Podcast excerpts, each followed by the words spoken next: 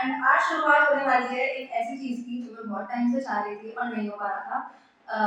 मतलब गेस कर ही लिया होगा। गपशप विद अरण्या मैंने बहुत लोगों को बोला था कि मैं अपना पॉडकास्ट चैनल शुरू कर रही हूँ। तो ये वाले चैनल पे सब कुछ पॉडकास्ट पॉडकास्ट होगा जो मेन चैनल है उस पर ब्लॉगिंग होगी। तो सपोर्ट करना okay Let's get started with very first podcast and we have Shivam Thakur over here. आज के एपिसोड का टॉपिक है spirituality and modern life so Shivam हाँ जी तेरे को कब बिलीव हुआ कि स्पिरिचुअलिटी भी कोई चीज़ होती है?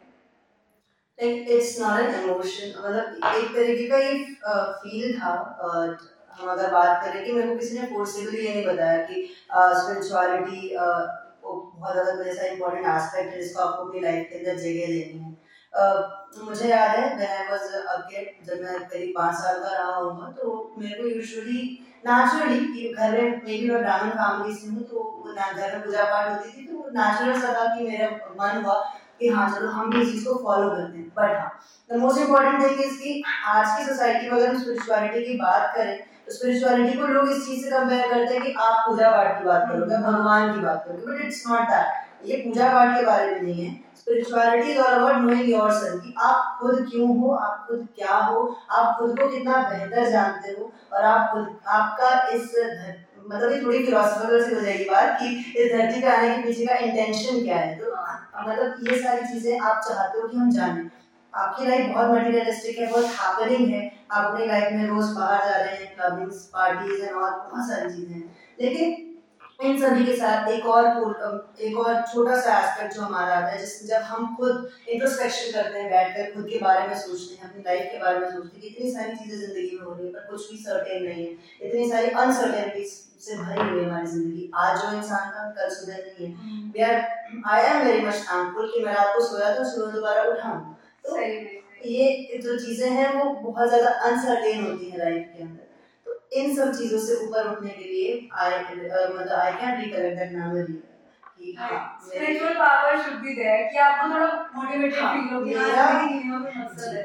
मेरा मानना ये है कि स्पिरिचुअलिटी का ये मतलब नहीं होता कि आप किसी भगवान की पूजा करो। कई लोग हैं जिनको भगवान पर भरोसा नहीं है बट हम इस धरती पर रह रहे हैं हम इस अर्थ पे रह रहे हैं। इस अर्थ पे बहुत सारी चीज़ें लाइक सन है। सन के बिना हम लाइफ एक्सपेक्ट नहीं कर सकते। हम ट्रीज के बिना लाइफ एक्सपेक्ट नहीं कर सकते। तो अगर हम अपने मतलब सनातन शास्त्रों की बात करें तो उसमें वो पेड़ की पूजा करना सूर्य भगवान को जल देना तो ये साइंटिफिकली प्रूवन भी है कि आप अगर सुबह सुबह के वक्त जब सूरज उगता है जब सनराइज होता है उस टाइम अगर आप उसको जल देते हो उसकी छींटे अगर आपकी बॉडी पे पड़ते हैं तो उससे कितना पॉजिटिव इफ़ेक्ट आपकी बॉडी पे पड़ता है।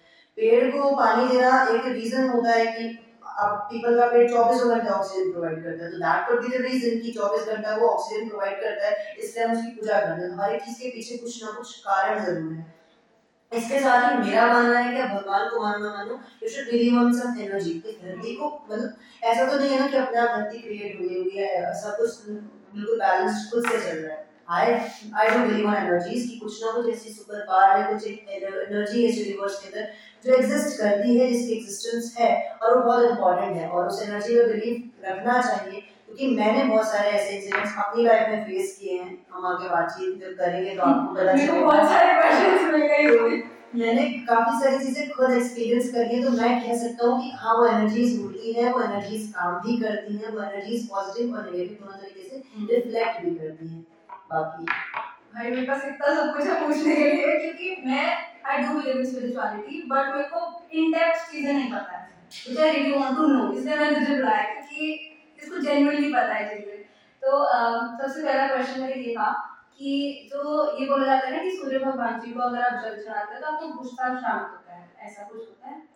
हाँ like it's about the meditation एक रूटीन अब मान के चलो कि हम लोग रात को सोते हैं मैं अपनी बात बताऊँ तो हर रोज सुबह जल्दी उठ पाना बहुत मुश्किल है। लेकिन मुझे याद है कि फ़ेज़ जब मैंने बिल्कुल मन में बाँध लिया था सुबह रोज उठना है, जल्दी उठना है।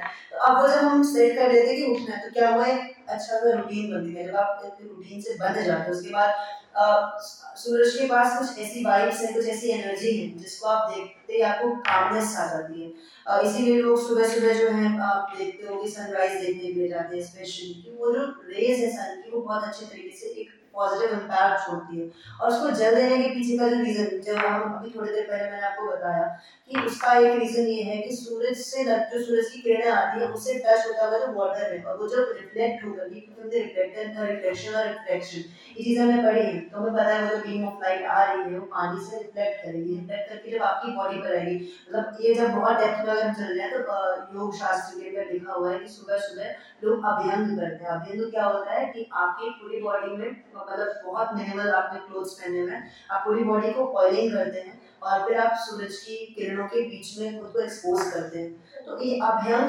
आयुर्वेदा के अंदर अंदर या योगा के अंदर बहुत इम्पोर्टेंट रोल प्ले करता है। जो लोग मतलब योगा सीख रहे हैं वो लोग लगभग इस चीज़ को फोकस करते हैं और लगभग इस चीज़ को फॉलो करते हैं।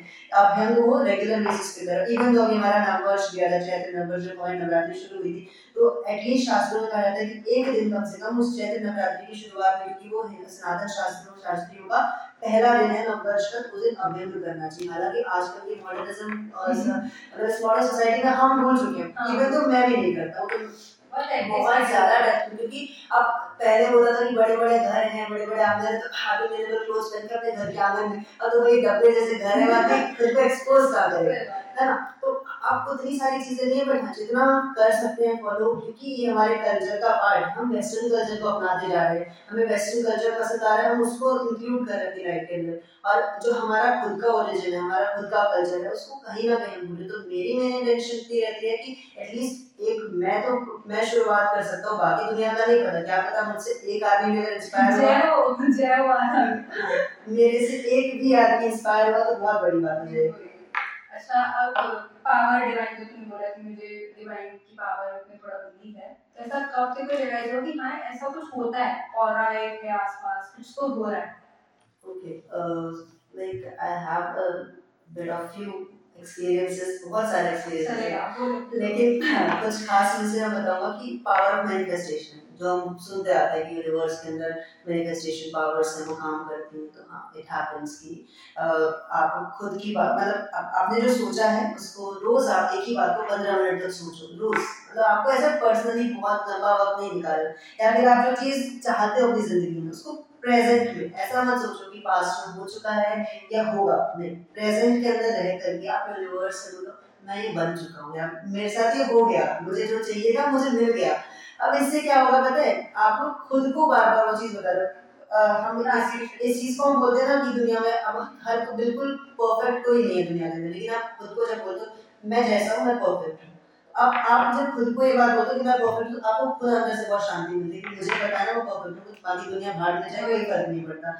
यही चीज़ पावर ऑफ़ मैनिफेस्टेशन एक सेम इस तरीके का काम करती है कि आप रोज मैनिफेस्ट करते हो कि मुझे अपनी लाइफ में मैंने ये अचीव कर लिया या मुझे अचीव करना है।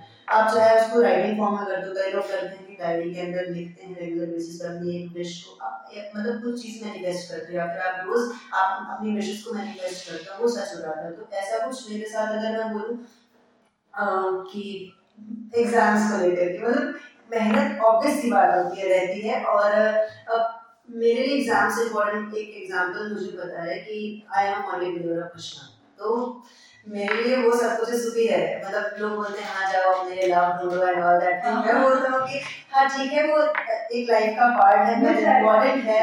लेकिन जो पहला लव पहला प्यार जिसको बोलते शायद मेरे लिए मेरे लिए कृष्णा थे।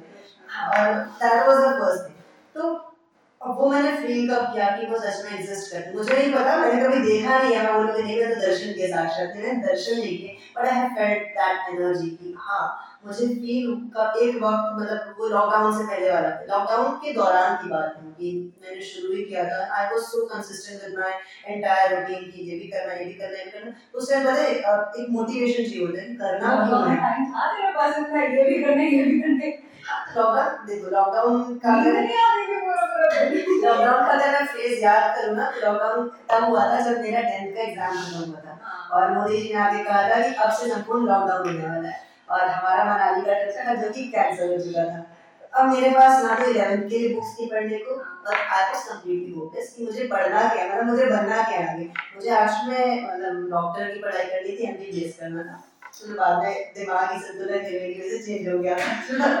तो फिर मैंने सोचा, अभी करियर को छोड़ते हैं। अभी हमारे आसपास मतलब अब घर से बाहर निकल नहीं सकता, पुलिस वालों के डंडों से डर लग रहा था, और सोसाइटी पूरी बंद पड़ी। तो मैंने सोचा, घर के अंदर क्या करूँ? घर के अंदर मतलब बहुत अच्छी बात ये थी कि मेरी मम्मा ने शास्त्रार्थ के जो कलेक्शन थे उनको रखा हुआ था कि वो पढ़ती थी। उन्होंने जो मंदिर के साथ पूरी लाइब्रेरी बना के रखी थी, जिसमें सारे सारे स्क्रिप्चर्स मतलब जितने हो सकते थे, जितनी उन्होंने पढ़ी थी, उतने सारे स्क्रिप्चर्स थे। तो अब ऐसा था कि मैं बचपन से पढ़ता तो था, जब मुझे याद है, मैं अराउंड पाँच साल का था, मैंने हनुमान चालीसा पढ़ी, उसके बाद रेगुलर पढ़ते आ था बट वो एक तरीके की फॉर्मेलिटी थी जो आदत बन गई थी कि आप ब्राह्मण फैमिली में ग्रो अप हो रहे हो, रोज घर में सब करते हैं तो आप भी करोगे। लेकिन इतना एक्सट्रीम कोई भी नहीं करता था तो मैं भी नहीं करता था। लेकिन वो लॉकडाउन का फ़ेज़ था, जिस टाइम पे मुझे रियलाइज़ हुआ कि ये सब क्या पढ़ा हुआ अभी तक इसको मैंने नहीं उठाया मैं पढ़ के देखता हूँ।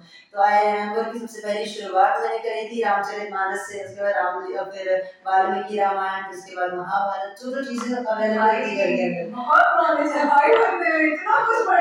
वो सारी सारी चीज़ें आई थिंक तीन या चार महीना तो कंसिस्टेंटली चला था लॉकडाउन और मेरे पास उस वक्त कुछ काम नहीं होता था तो मैंने दिन रात उसको पढ़ना पता नहीं क्यों अंदर से ना इंटरेस्ट आ रहा था। अब मैंने बताया ना एनर्जी ये वही टाइम था। जिस टाइम पे अब मेरे मोटिवेशन चाहिए थी पढ़ू क्यों क्या रीजन है इसको पढ़ने का? तो जब वो तो जवाब मिल रहा हाँ, जब मैंने श्रीमद् भगवत गीता पढ़ी I felt like something is there जो कृष्णा की तरह जो एग्जिस्ट कर रहा है कोई एनर्जी जो मुझे मोटिवेट कर रही थी मुझे पढ़ना है मुझे जानना है कि इसके आगे और क्या होता है। इसके बाद लाइफ जो है इसके बियॉन्ड और क्या है? क्योंकि अगर आप बहुत डेप्थ में स्पिरिचुअलिटी की बात करें तो ये ज़िंदगी खत्म होने के बाद एक नई ज़िंदगी शुरू होती है जो कि अपने आप में बहुत रोमांचक सा एक, एक सफ़र हो जाता है। और जिस जिनकी नई ज़िंदगी नहीं शुरू होती वो कहाँ जाते हैं? चौरासी लाख योनिया योनियों में किसको कहाँ कैसे जन्म मिलता है? जिसने हाँ। और जिसने पाप किए हैं उसको कौन सी योनि मिलती है? जिसने पाप किया उसको ट्रीटमेंट हमारे में इतने सारे नर्क के बारे में बता रखा है ना कितने तरीके के नर्क होते हैं।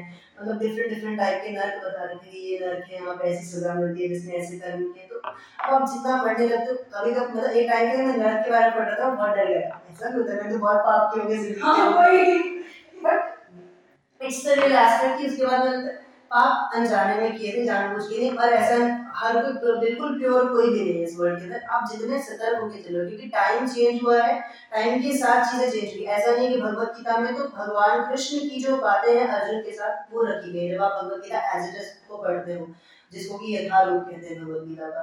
अब आप जब अर्जुन को भगवान उपदेश दिया एज इट इज़ अपनी लाइफ में उसको आपने क्यों या फिर आप इम्प्लीमेंट नहीं कर सकते। आप आज की मॉडर्न सोसाइटी में रहे तो उससे आप रिलेट करोगे कि हाँ ठीक है उस बात से, उस बात को मैं अपनी लाइफ से कैसे रिलेट करूँ और उसको मैं अपनी ज़िंदगी में कैसे उतारूं? तो वो एक इंपॉर्टेंट एस्पेक्ट बन जाता है। तो हाँ फिर मेरा शास्त्रों में इंटरेस्ट आया। मेरे को मॉडर्निस्टिक बुक्स पढ़ना भी बहुत पसंद है। मतलब मैं एक्सप्लोर करता रहता अपने जॉनर्स को। बट हाँ वो एक फिक्स बन गया कि नहीं, अब मेरे को ना एक डिवोशनल पार्ट जिसको मुझे जानना है और जितनी गहराई तक मैं जानता हूँ तो मैं बोलूँगा कि कभी कोई परफेक्ट नहीं है तो मैंने तो अभी शुरुआत ही करी है मेरी एज भी कुछ नहीं है। मुझे इसको बहुत डेप्थ तक जानना है इवन तो जब मतलब खत्म इसकी इसका कोई अंत नहीं है पर जहाँ तक मेरी लाइफ एंड हो तब तक मैं जितना जान सकूँ मैं इस डिवोशनल चीज़ों के बारे में स्पिरिचुअल बात के बारे में जानना चाहूँगा। इतनी नॉलेज है इसको। मतलब I don't want to confess this thing कि मैं एक एफर्मेशन बहुत टाइम से कर रही करती आ रही हूँ और वो सच हो जाए।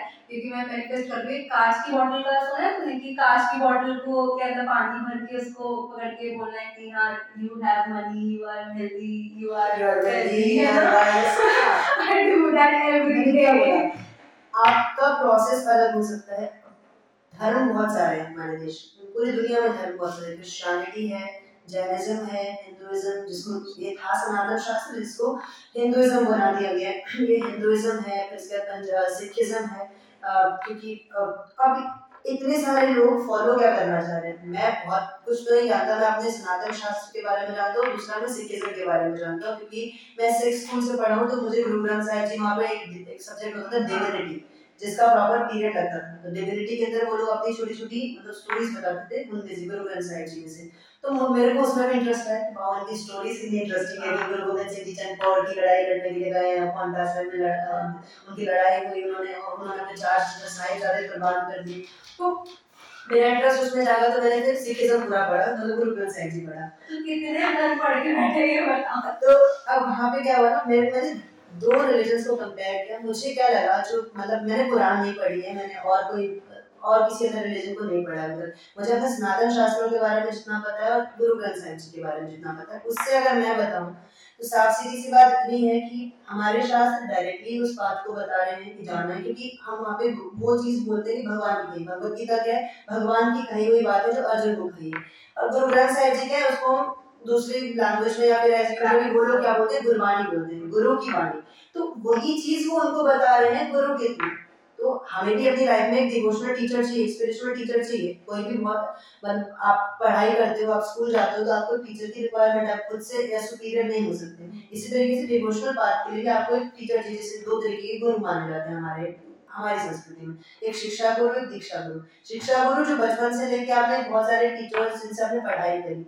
दीक्षा गुरु इज़ वन कि जिन्होंने आप मतलब जिनसे आपने एक प्रॉपर आपको मंत्र देते हैं, उन, माना ऐसा जाता है, जब जो मतलब मेरे को जितना पता है, कि उसके हिसाब से वो आपको बताते हैं कि how you are gonna connect with the with the supreme कि वो जो सुप्रीम पर्सनालिटी जिस एनर्जी पे या जिस भगवान का भरोसा करते हो, वो आपको उनके साथ कनेक्शन बिल्ड करना सिखाएँगे। इसलिए बोला जाता है कि आप दीक्षा गुरु जब भी चुने इवन मेरे पास, मेरे अभी तक दीक्षा गुरु नहीं है, क्योंकि मैं ढूंढ नहीं पाया हूँ, मैं वैसे में ढूंढ नहीं पाया हूँ। कि आप जब भी दीक्षा गुरु चुने तो बहुत सोच समझ करके चुने कि क्या मतलब आप किसी गुरु को जज नहीं कर सकते, हर कोई अपने आप में परफेक्ट है। बट क्या वो गुरु आपके लिए परफेक्ट है? क्या वो आपको वो रास्ता बता पाएँगे जो आपको चाहिए? आपको वो वो चीज़ बता पाएँगे जो जिसकी रिक्वायरमेंट जिसकी तलाश आप जैसे मैंने बताया, मुझे जानना है कि मैं यहाँ क्यों हूँ मेरे यहाँ होने का कारण क्या है? तो मेरे साथ और सेकेंडली मुझे जानना है मतलब मैं मैंने बताया कि मुझे कृष्णा पसंद है। मेरे इष्ट देव और आदि देव सब अलग अलग होते हैं सबके राशियों के हिसाब से सबके नाम के हिसाब से। बट आप किसी एक की तरफ़ बहुत ज़्यादा मुझे अट्रैक्ट हो जाते हो तो शायद वो कृष्णा है जिनकी तरफ़ मेरा एक अट्रैक्शन वो बहुत ज़्यादा है। तो अब मुझे वो जानना है कि ठीक है हमने उनकी लीलाएँ श्रीमद भागवत पुराण में पढ़ी भक्त माल के अंदर उनके भक्तों के बारे में हमने पढ़ लिया। बट उन तक अब हमें नहीं पता कि अब एक टाइम था मतलब ये क्वेश्चन शायद कई लोग पूछते हैं कि मेरे से पूछा गया था क्योंकि मुझे याद लॉकडाउन के दिन मैं दिन रात दिन रात पढ़ रहा था माय मॉम स्टार्टेड क्राइंग वो रोने लगी थी।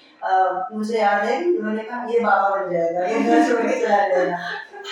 तो आई गेट रिकलेक्टेड तो वो बहुत टेंशन वाला फ़ेज़ था कि पापा मम्मी मम्मी का झगड़ा भी हो गया था ये क्या कर रहे हैं सारी सारी चीज़ें रख रहे हैं।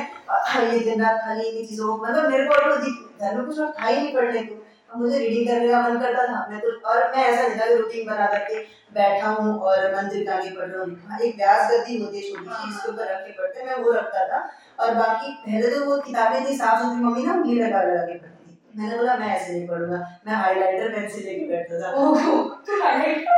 मेरे मेरी भगवत गीता देखोगे इसमें से मार्क किया हुआ है मुझे जो संस्कृत के श्लोक होते हैं मुश्किल वहाँ पे मुश्किल लैंग्वेज में। मैंने उसको ऊपर में मतलब छोटा छोटा लिख रखा ताकि मैं जब पढ़ूँ तो मेरा उस पर ध्यान जाए मैं इजिली उसको दोबारा से क्योंकि हर एक चीज़ आपके दिमाग में हमेशा से स्टोर नहीं रह सकती।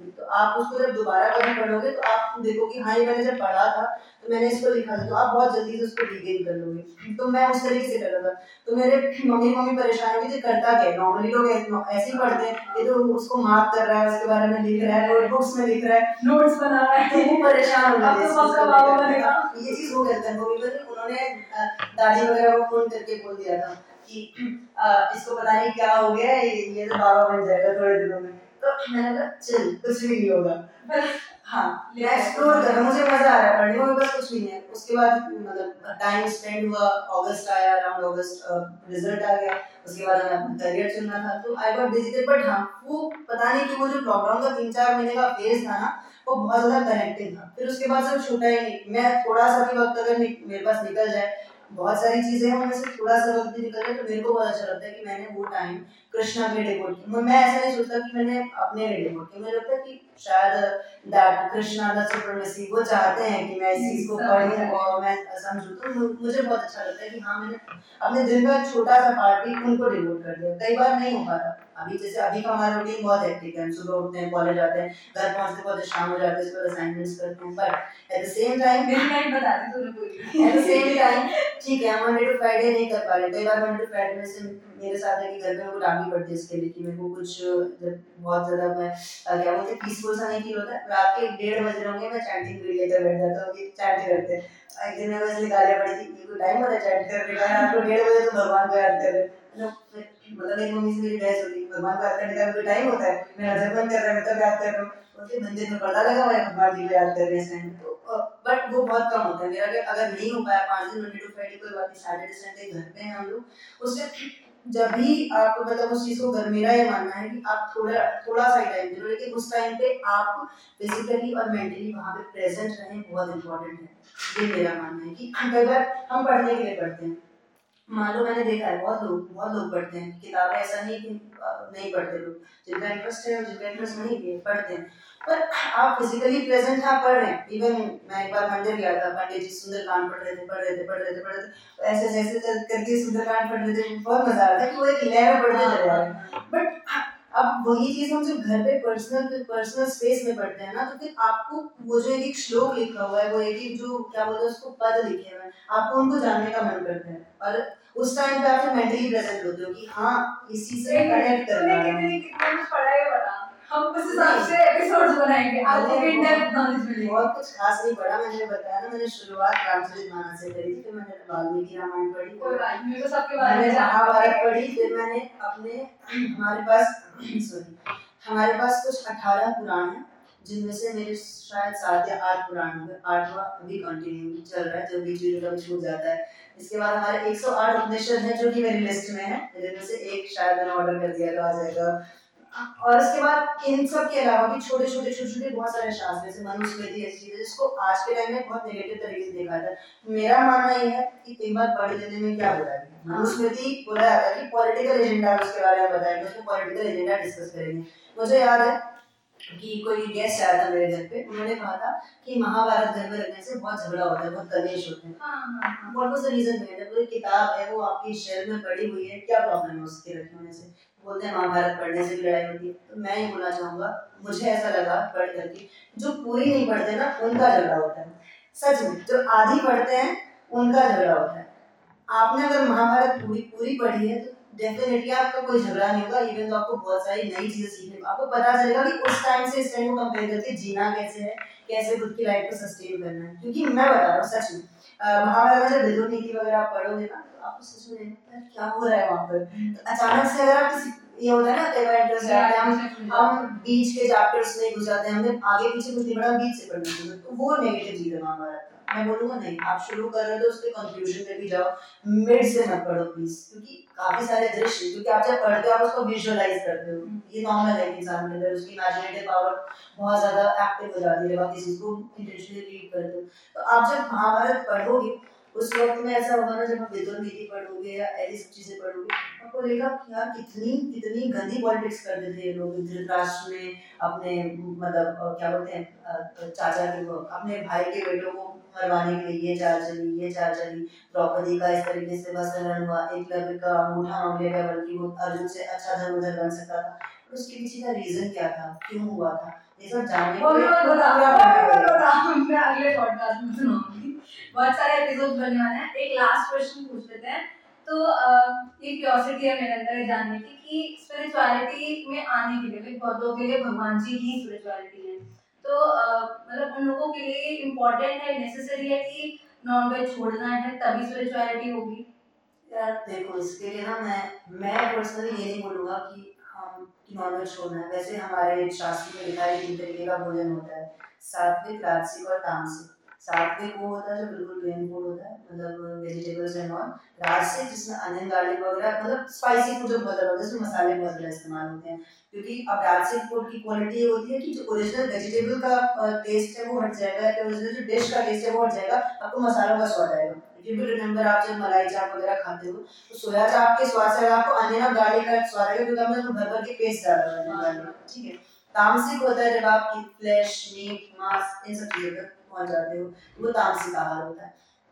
लेकिन इन तीनों आहार में से मैं बोलूँगा कि आप खुद को एक्सप्लोर करो कि आपको क्या आप खुश हो खाकर, क्योंकि मैं अपना इंसिडेंट शेयर कर देता हूँ। कि मैंने कब डिसाइड किया था? मैं खा रहा था नॉनवेज ऑनेस्टली कि मैं मैथिल ब्राह्मण फैमिली में मेरा जन्म हुआ था जहाँ पर में नॉनवेज जो है मतलब ऐसा होता था कि खाते थे लोग। इवन तो मछली हमारे यहाँ बहुत एक शगुन की चीज़ मानी जाती है शादी होगी ना तो मछली बनेगी बट मेरे घर में मेरी मम्मी पापा को नहीं पसंद था तो यूजुअली नहीं बनता था। मेरी दादा दादी आते थे तो साल डेढ़ साल दो साल से एक बार बन गया। तो मुझे याद है लॉकडाउन से कुछ वक्त पहले की बात है कि हमारे घर में फ़िश बनी थी और आई थिंक दो ढाई साल बाद बनी थी। और मैंने खाया मैंने पहला निवारा ही खाया था और उसका जो कांटा होता है मेरे गले में यहाँ जाकर खटक गया और तीन दिन तक वो कांटा मेरे गले में था। मतलब मैं कुछ ना खास तरीके से बोल पाता मैं डॉक्टर के पास भी नहीं गया मैं निकल जाएगा ना। मैं निकल जाएगा मैं सोची निकल जाएगा मैं कोशिश करूँगा। तीन दिन तक नहीं गया डॉक्टर के पास। अब उसी बीच में पता नहीं कि ऐसा फ़ेज़ आया मैं अकेले बैठा था मैंने सोचा पता नहीं ये नेचुरल सा थॉट था जो मेरे अंदर आया कि उस छोटे से जीव का, एक बॉडी का इतना छोटा सा पोर्शन है काटा जब मेरे गले में है तो मुझे इतना पेन हो रहा है। जब उसको काटा गया होगा, उसको कितना पेन हुआ होगा? मतलब हम ज़िंदा हैं, हमारे अंदर लाइफ है, उसके अंदर भी लाइफ हम लिविंग ऑर्गेनिज्म बोलते हैं हमको। तो जब उन जीव को, उस जीव को काटा जाता होगा तो वो चीखते हैं, चिल्लाते हैं, जब एक बकरे को काटा जाता है मीट के तौर पे, फिर एक मुर्गे को काटा जाता है चिकन के लिए तो वो चीखते हैं। लोग वो इंटेंशनली बोलते तो नहीं होंगे मुझे काटो, तुम खाओ। तो उनको कितना पेन होता तो मेरा रीज़न ये था कि मतलब वो बहुत ज़्यादा पेनफुल जब उनके लिए है तो मैं कैसे उसी को कंट्रोल कर सकता हूँ? उसके बाद से शायद अब मेरे को पहले भी नहीं पसंद था, उसके बाद शायद इतनी घृणा बढ़ गई कि नेक्स्ट टाइम जब मेरे से पूछा भी गया कि खाना है मतलब कहीं से इनविटेशन है मतलब अब मेरा मन नहीं है कुछ ऐसा कुछ खाने का। तो मेरे को फोर्स नहीं किया गया घर से पेरेंट्स ने ऐसा नहीं बोला कि क्यों नहीं खाना है। मैंने बोला, मुझे, मेरा मन नहीं करता खाने का, मैं नहीं खाऊँगा। मैंने छोड़ दिया पेरेंट्स को ऐसे ही पसंद था, उन्होंने भी छोड़ दिया। तो ये नेचुरल सा था कि अब मेरे घर में बहुत लंबा टाइम हो गया कि ऐसा कुछ इवेंट हमारे घर में जब से अनिल गार्लिक कोशिश करते कि वेगन डाइट चले दूध वाला प्रोडक्ट भी बहुत कम बट ऐसा नहीं कि बिल्कुल ही अवॉइड कर दूँ क्योंकि हम इंडिया में रह रहे हैं, हमारे पास हर एक चीज़ की अवेलेबिलिटी भी नहीं है और हम लोग एक सोफिस्टिकेटेड सी लाइफ को जी रहे होते हैं कि हमारा पूरा का पूरा शेड्यूल है बंधा होता है, चाहे हमारे पेरेंट्स हो, चाहे हमारा हो तो किसी चीज़ को डेडिकेटेडली फॉलो करना थोड़ा मुश्किल ज़रूर है, लेकिन हम अगर कोशिश करेंगे तो उसको कर सकते हैं। और इस पॉडकास्ट में बात बहुत ज़्यादा हिंदुज़म की करी बट मैं इस चीज़ को बोलूँगा कि मैं सिर्फ़ भगवान के बारे में नहीं बोलना चाहता, मैं बात, मैं बताना चाहता हूँ कि स्पिरिचुअलिटी भगवान तक सीमित नहीं है। स्पिरिचुअलिटी आप किस एनर्जी में बिलीव कर रहे हो, आप खुद पे बिलीव कर रहे हो स्पिरिचुअलिटी वो है कि आप खुद को जानना चाहते हो, खुद से खुद का साक्षात्कार आप सेल्फ इंटरव्यू कर रहे हो। कि मैं हूँ कौन? मैं आप क्यों हूँ? क्या रीजन है? मुझे करना क्या है? और क्या इंटेंशन है मेरी लाइफ में? और क्या मैं खुद से ही क्लियर मेरे जो डिसीज़न हैं उसमें मैं खुद क्लियर हूँ या नहीं? हूँ इन सब चीज़ों को आप जानोगे तो आपका खुद मन करेगा कि मैं वर्ल्ड को एक्सप्लोर करना हूँ इस अर्थ को एक्सप्लोर करना हूँ अपने मन से। क्योंकि बाहरी तौर पे हम रोज ज़िंदगी को एक्सप्लोर कर रहे हैं रोज झेल रहे हैं। लेकिन जब आप, आप अंतर मन में जब वही मैं इंट्रोस्पेक्शन करते हो खुद से, खुद का साक्षात्कार इंटरव्यू तो बहुत बहुत अच्छा फील होता है आप भले थोड़े से पीरियड के लिए करते हो या करके देखो, आप छोटा सा भी टाइम अपने निकालो, उस टाइम में आप एक बार खुद से बात करके देखो। आपको बहुत ज़्यादा सुकून मिलेगा इंस्पाइट ऑफ़ दुनिया भर के आप तमाम लोगों से बात करो। पर आप खुद से बात करोगे तो आपको एक अलग लेवल का सुकून मिलेगा। तो मेरा ये कहना है कि आपको इस spirituality is all about knowing about ourselves only आप भगवान से इसको कनेक्ट करना थोड़ा सा गलत होगा। वो अलग है, वो अध्यात्म है। भाई, इतनी नॉलेज मुझे मिल गई है इस पॉडकास्ट में बट ऐसा नहीं कि इतने में मैं रुक जाऊँगी, मुझे और जानना है। और आप लोगों को भी जानना ही होगा। तो हम नेक्स्ट पॉडकास्ट में और इस टॉपिक को और वाइड लेके जाएँगे। डेप्थ में पूछेंगे शिवम से और भी चीज़ें, क्योंकि इसको बहुत ज़्यादा कुछ पता है। तो मेरा मानना ये है कि जिसको ज़्यादा पता है सब पूछो। So let's end this podcast here and I hope you like छोटा सा पॉडकास्ट था ये। थोड़ा थोड़ा जानने को मिला ऊपर ऊपर से बट इन दैट जाएँगे सो या like share comment subscribe do all the good things possible this is me Ananya and Shivam ending this podcast thank you